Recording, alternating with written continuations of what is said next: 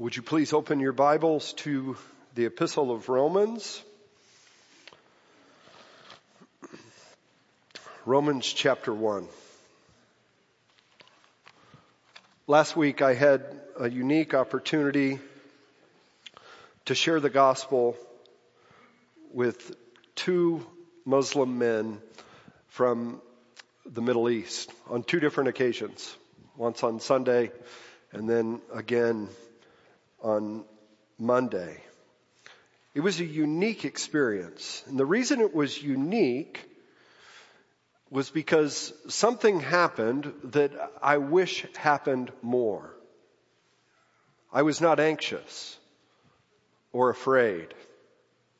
I was able to speak with reasonable clarity and calmness. Normally, when I'm speaking with an unbeliever, I don't know if this matches your experience, I'm pretty gun shy about sharing the gospel. Sometimes even scared. Scared of what they will think of me. Scared that it may hinder the relationship. Scared that they may think that I'm a fanatic. And so sometimes when I'm with unbelievers that I know and that I love, I won't even bring up spiritual matters. I need to grow in this area. I want to be increasingly unashamed of the gospel, eager to preach the gospel. What about you? We begin a new series this morning in Paul's epistle to the Romans. And this morning we'll cover the introduction to this letter in verses 1 to 17.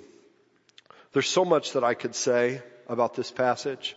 Could give a full lecture on all that is contained within the book of Romans to get us started in this four month series this year and then we'll have even more in 2024. But as I was sharing with our preaching team this last week, I was like, I don't want to give a lecture on Romans. I want to preach a sermon on Romans. I don't want to plow. I want to proclaim what is here. And so as I studied this, one verse really stood out to me that has captured my attention, and that is in verse 15, where Paul says, I am eager to preach the gospel. That is quite a statement.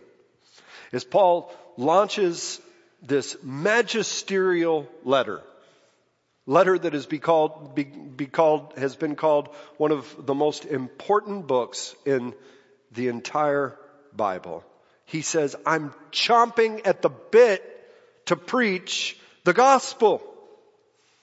What made him so eager to preach the gospel? That's the question that I want an answer to. That's the question. Because that's what I want. I want to be eager to preach the gospel at all times. And I want this church to grow in its eagerness to preach the gospel as well. So as we look at the first 17 verses of this chapter together, let us listen for the reasons that Paul was so eager to preach the gospel. And let us pray, even as we read, that his eagerness would rub off on us just a little. Would you please stand for the reading of God's word? Romans chapter 1, verses 1 to 17.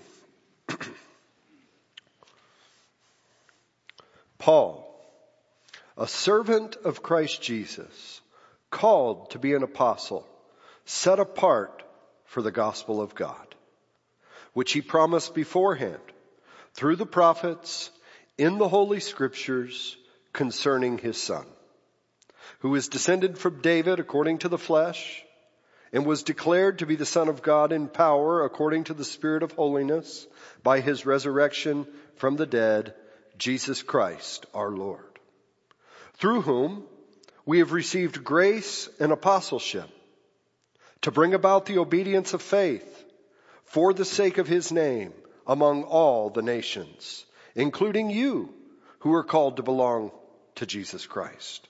To all those in Rome who are loved by God and called to be saints, grace to you and peace from God our Father and the Lord Jesus Christ.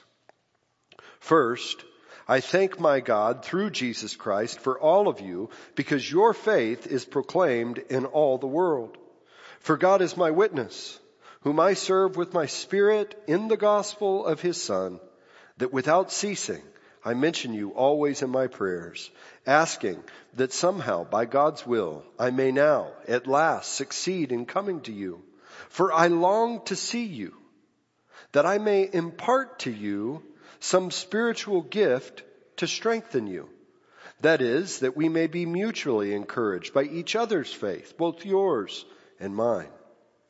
I want you to know, brothers, that I have often intended to come to you, but thus far have been prevented, in order that I may reap some spiritual harvest among you, as well as among the rest of the Gentiles. I am under obligation, both to Greeks and to barbarians, both to the wise and to the foolish. So, I am eager to preach the gospel to you also who are in Rome. For I am not ashamed of the gospel, for it is the power of God for salvation to everyone who believes, to the Jew first and also to the Greek. For in it, the righteousness of God is revealed from faith for faith. As it is written, the righteous shall live by faith. This is the word of the Lord. You may be seated.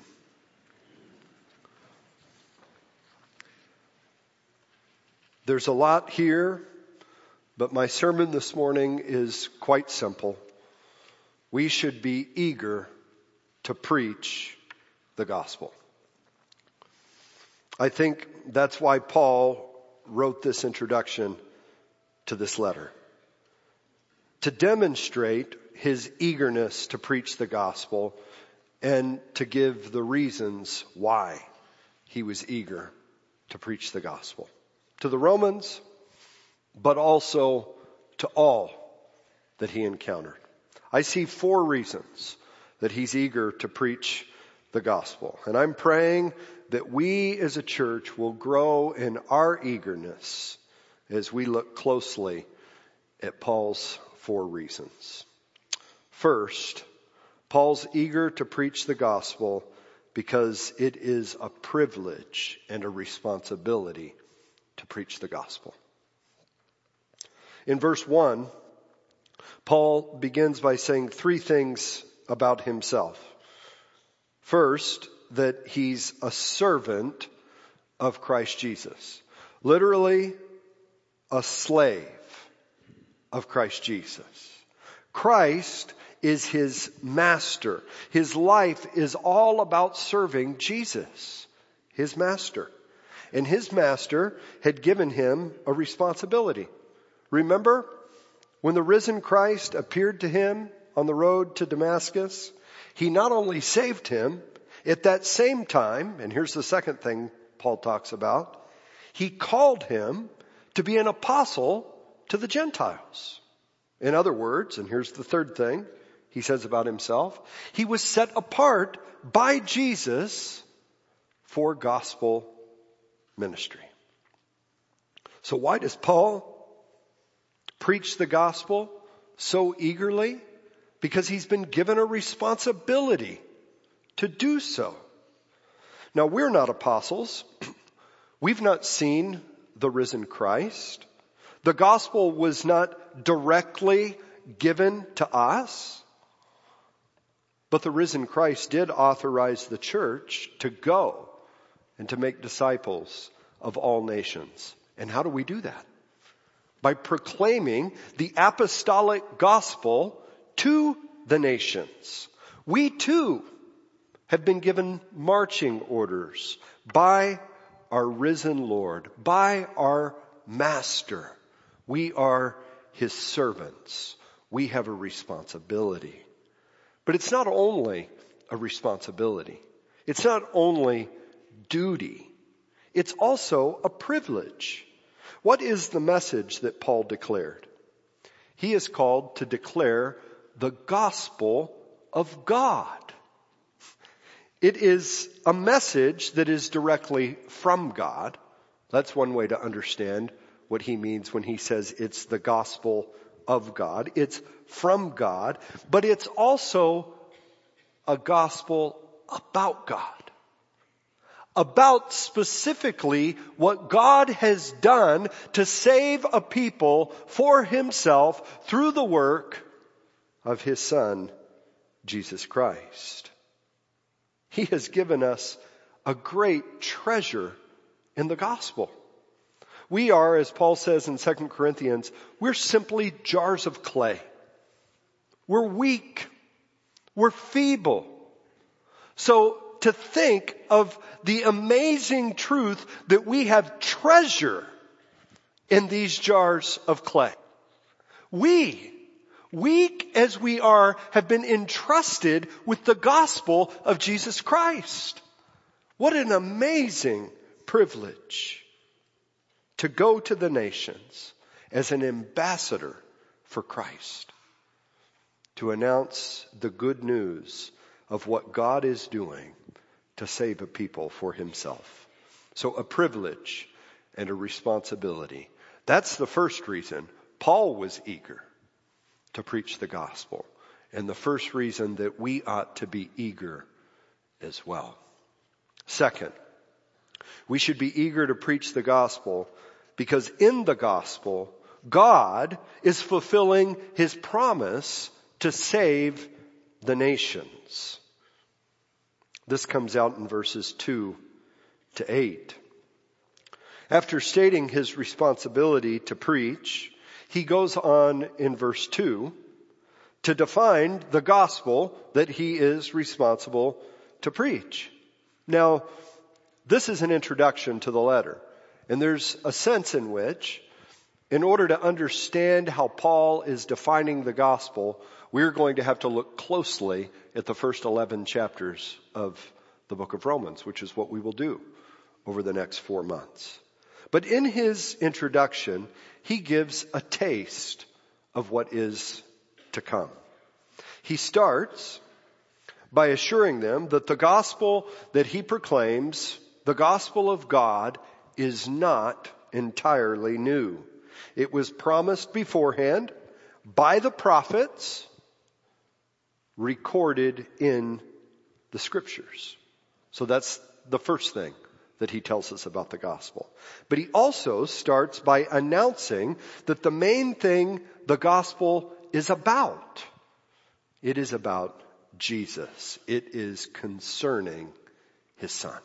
So it's through the prophets, it's in the scriptures, it's concerning his son.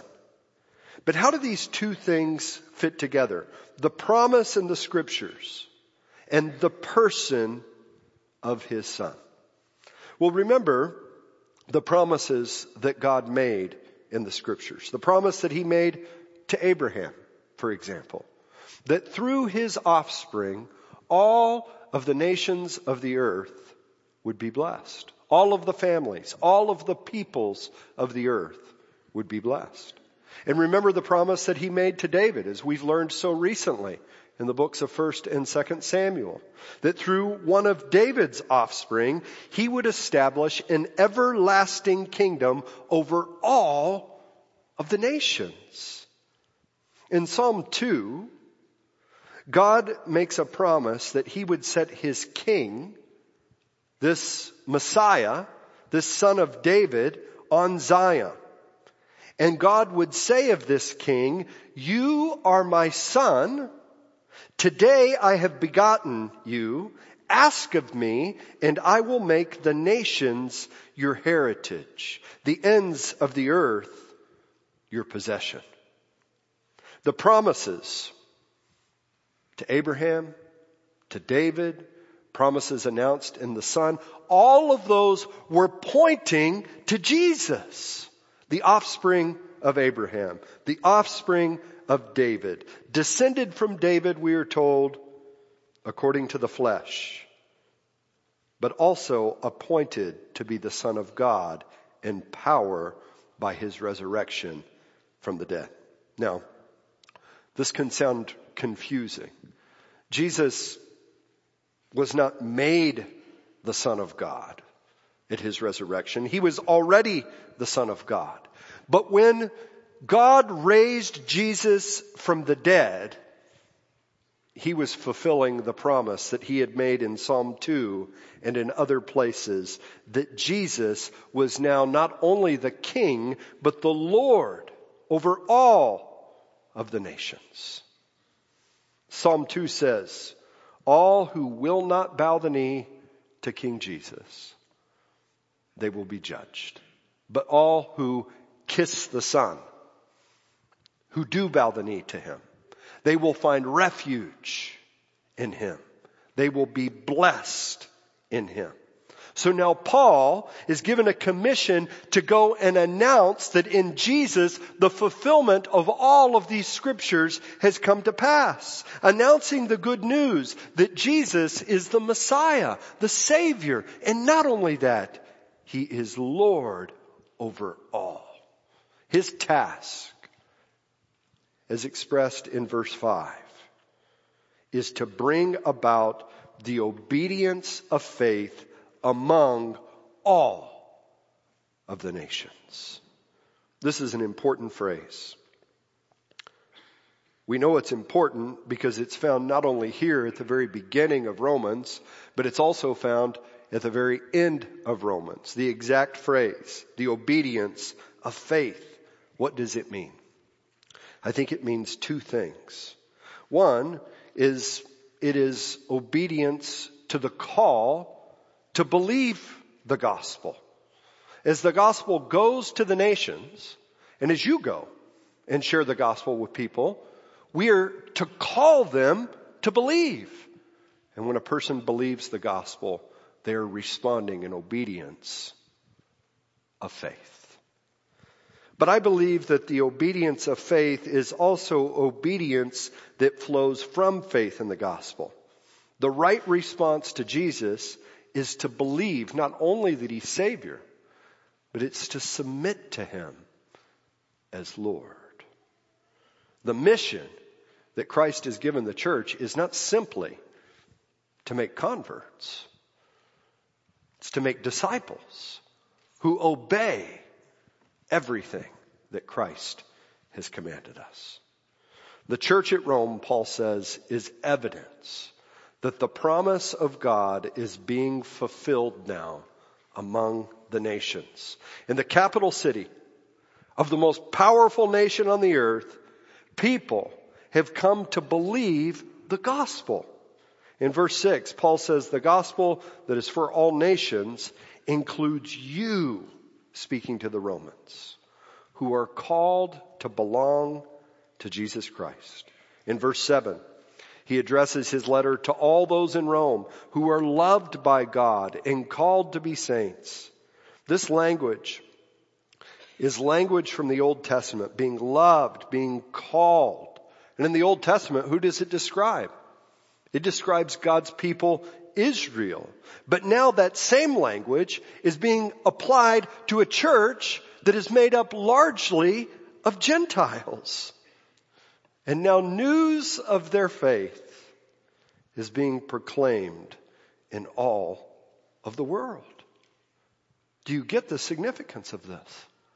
God's plan that started 2,000 years, maybe further back than that, announced to Abraham, announced later to David, is coming to fruition in Paul's ministry people from the nations are being saved.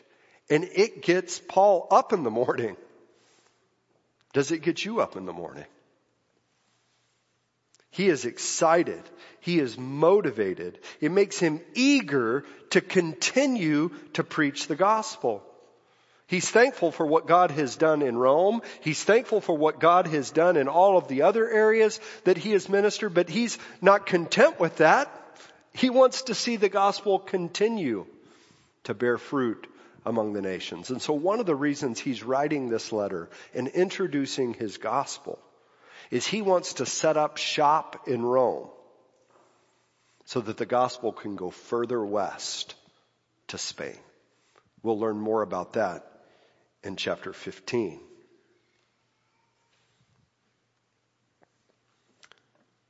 So he's introducing now his gospel so that they may get behind him and support him in the gospel going even further than Rome. We too should be eager to preach the gospel like Paul, because even though the gospel has made so much progress in the world, there are still so many people groups, so many nations all over the world who don't even have access to the gospel. Even if they wanted to hear the gospel, there's no one to preach the gospel to them. So many people who have never heard, but God has promised in His Word that He will bless all of the peoples of the earth. That promise should make us eager and confident to go and proclaim the gospel to the nations. So gospel ministry is a privilege and a responsibility, and through the gospel of God, he is fulfilling his promises to save the nations. The third reason we should be eager to preach the gospel is because the gospel not only saves the lost, it also strengthens the saved. After Paul thanks God for the Roman Christians, verse 7, in verse 9, he says that he's been praying for them. He's been praying that he can come to them. And we know that one reason he wants to come to them is so that he can establish a missionary base in Rome for his work in Spain. But he doesn't mention that till the end of the letter. Before he does that, he says he has another reason for wanting to come to Spain. Look at verse 11. He says he wants to strengthen the church in Rome. In verse 13, he says he wants to reap a harvest among them.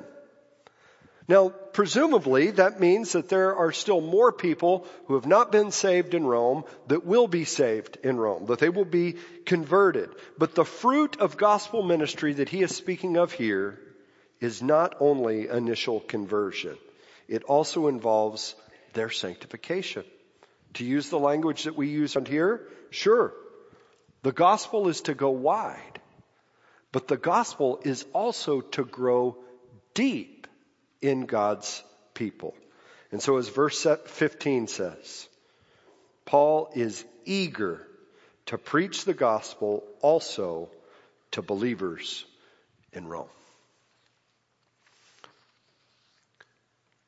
After 11 chapters of expounding the gospel, Paul applies the gospel to the lives of believers. In chapter 12, verse 1 and 2, you're very familiar with it. He says, I appeal to you therefore, brothers, by the mercies of God, to present your bodies as a living sacrifice, holy and acceptable to God, which is your spiritual worship. Do not conform to this world, but be transformed by the renewal of your mind. In Paul's mind, the gospel is not only to convert believers, unbelievers, it's also to change believers. The gospel is for all kinds of people. It's for Jews and Gentiles. As Paul says in verse 14, it's for Greeks and barbarians, for the wise and for the foolish. I love what he's doing here. He's saying the gospel is not just for the educated, it's for the uneducated. But he's also making the point that we may miss here that the gospel is not just for non-Christians, it's also for Christians. We don't ever graduate from the gospel. You've heard me say that so many times. It's not just a message that tips us into the church. It's a message that strengthens us in the church. We are called to offer our lives as a living sacrifice, right? by the mercies of God. So as we seek to go and live our lives for God, we don't forget the mercies of God. The gospel is present, fueling our obedience to what God has called us to do in His commands. The gospel informs and motivates our sanctification. We see this pattern throughout the scriptures. Even the Ten Commandments places the gospel right alongside the law. The Ten Commandments don't start with the law, do they? They start with the gospel. How do they start?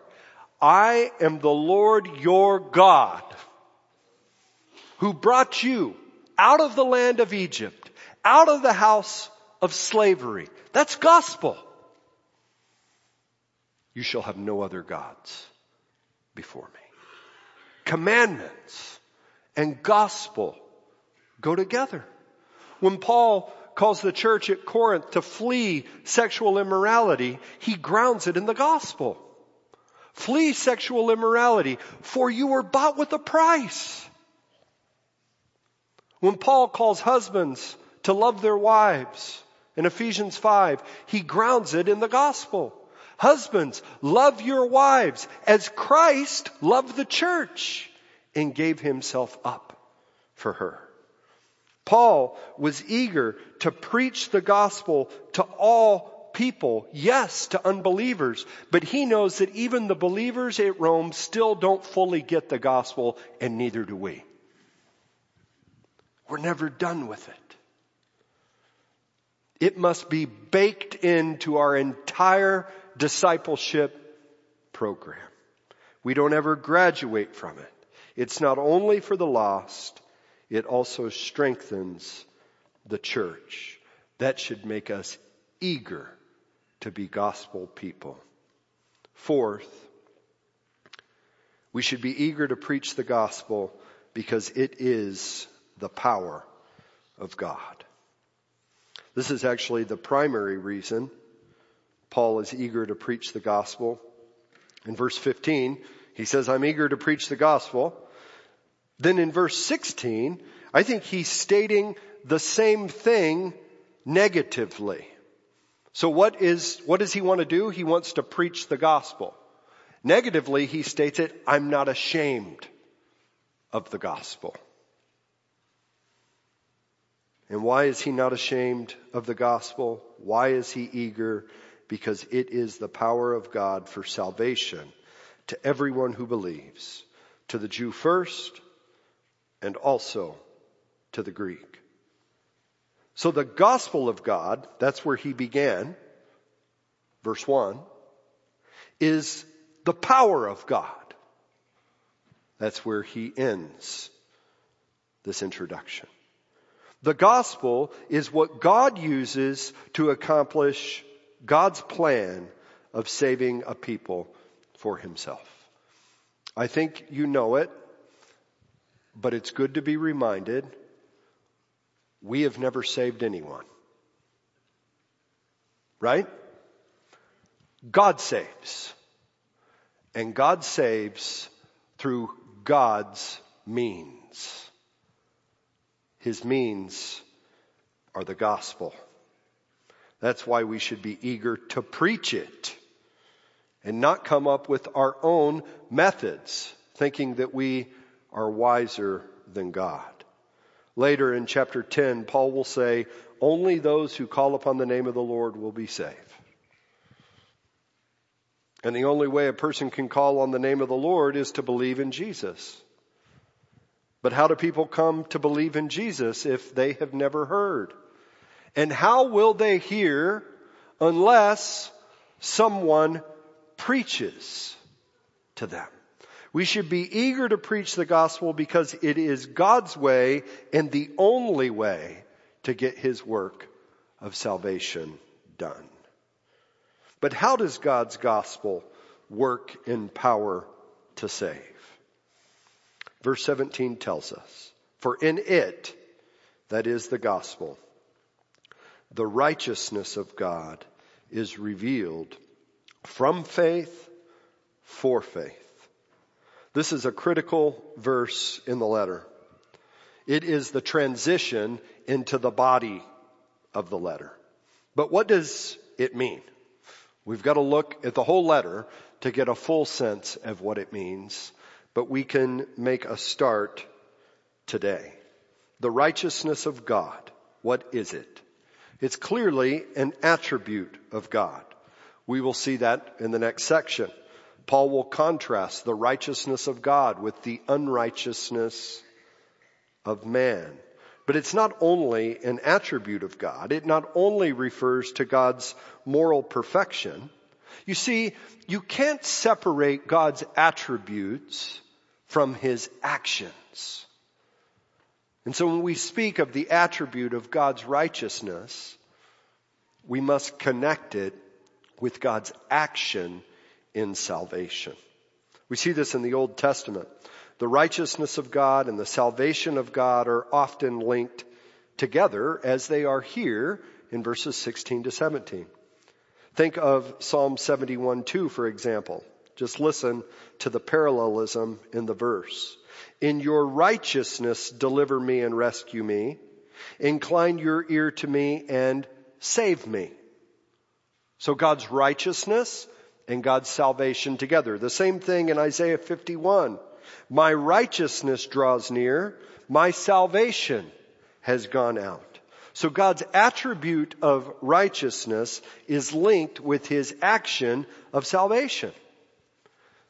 But the question that Romans is eager to answer is how can a righteous God save sinners? Wouldn't God fail to do right if he lets sinners off of the hook? How can God be just and let the guilty go free? He does so through Jesus Christ. Jesus, who was without sin, lived a perfect life, but not only that, he also died to pay the penalty for the sins of his people. This is the gospel. And all who hear and believe the gospel are saved. And this is a righteous salvation, a just salvation. God's justice is satisfied because Jesus paid the penalty that we deserve to pay in our sins. And not only that, his righteousness is imputed to all who believe, as we'll learn in chapter 5. So God can maintain his righteousness through saving sinners. As chapter 3 verse 26 says, he is both just and the justifier of the one who has faith in Jesus Christ.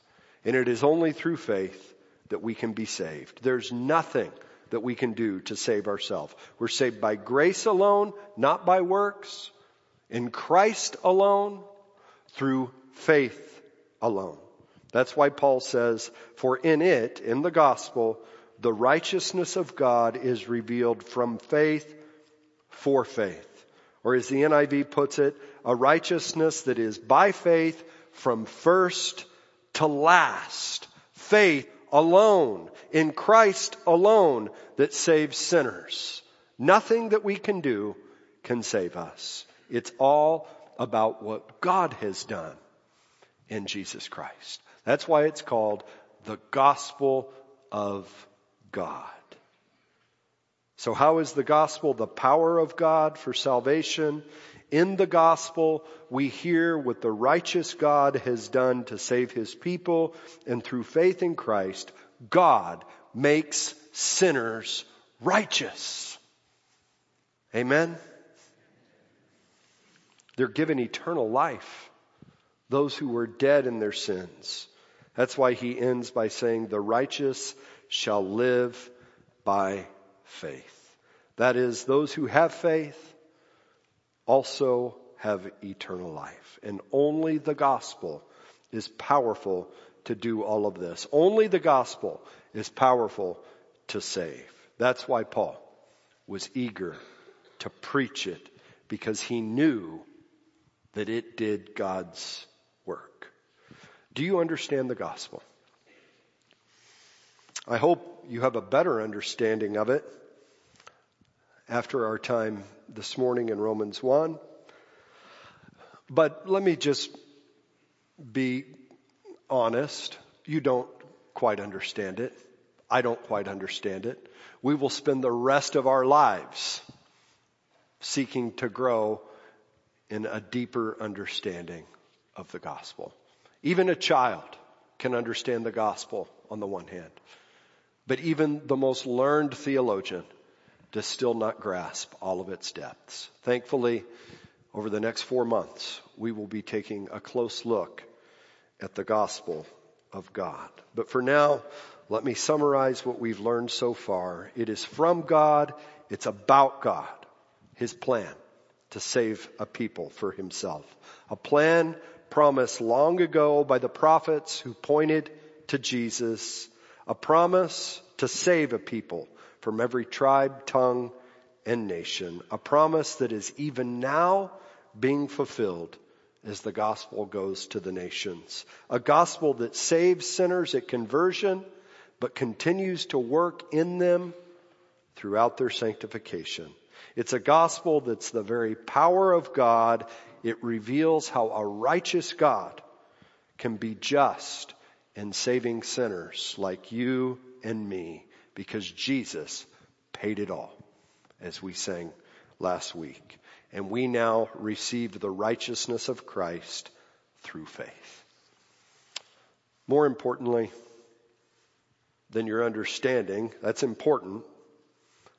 But the big question is do you believe it? Not just in your head, but do you trust what is announced in the gospel? Do you trust Jesus to save you from your sins? If you don't, let me encourage you to keep coming in the weeks ahead as well. We will learn next week and the week after and the week after. We're going to be talking a lot about sin over the next few weeks. That apart from faith in Christ, we all stand under the wrath of God. For those of you who do believe, are you eager to preach the gospel to those who do not yet believe? As we start this series this morning, that has been my earnest prayer. That as we learn more about the gospel, that we would grow in our eagerness to preach the gospel in personal evangelism, but not only that, to make the gospel front and center in all of our work of discipleship in the church, and that we would redouble our efforts in prayer to increase workers for the harvest. The nations that do not have access to the gospel, that we would recommit ourselves to getting the gospel to them. What God has done for us in Christ, we don't keep to ourselves. We take to the nations. Would you join me in prayer?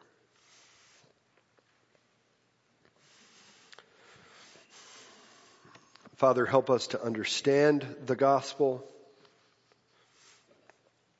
so that we would become more willing and excited to preach the gospel. There's so much to be learned here, but I pray that this would not simply be an academic exercise for us in the months ahead. It is my great desire that we would marvel at what you have done in Christ and that we would respond. That you would bring about the obedience of faith in us at First Free. We pray in Jesus' name. Amen.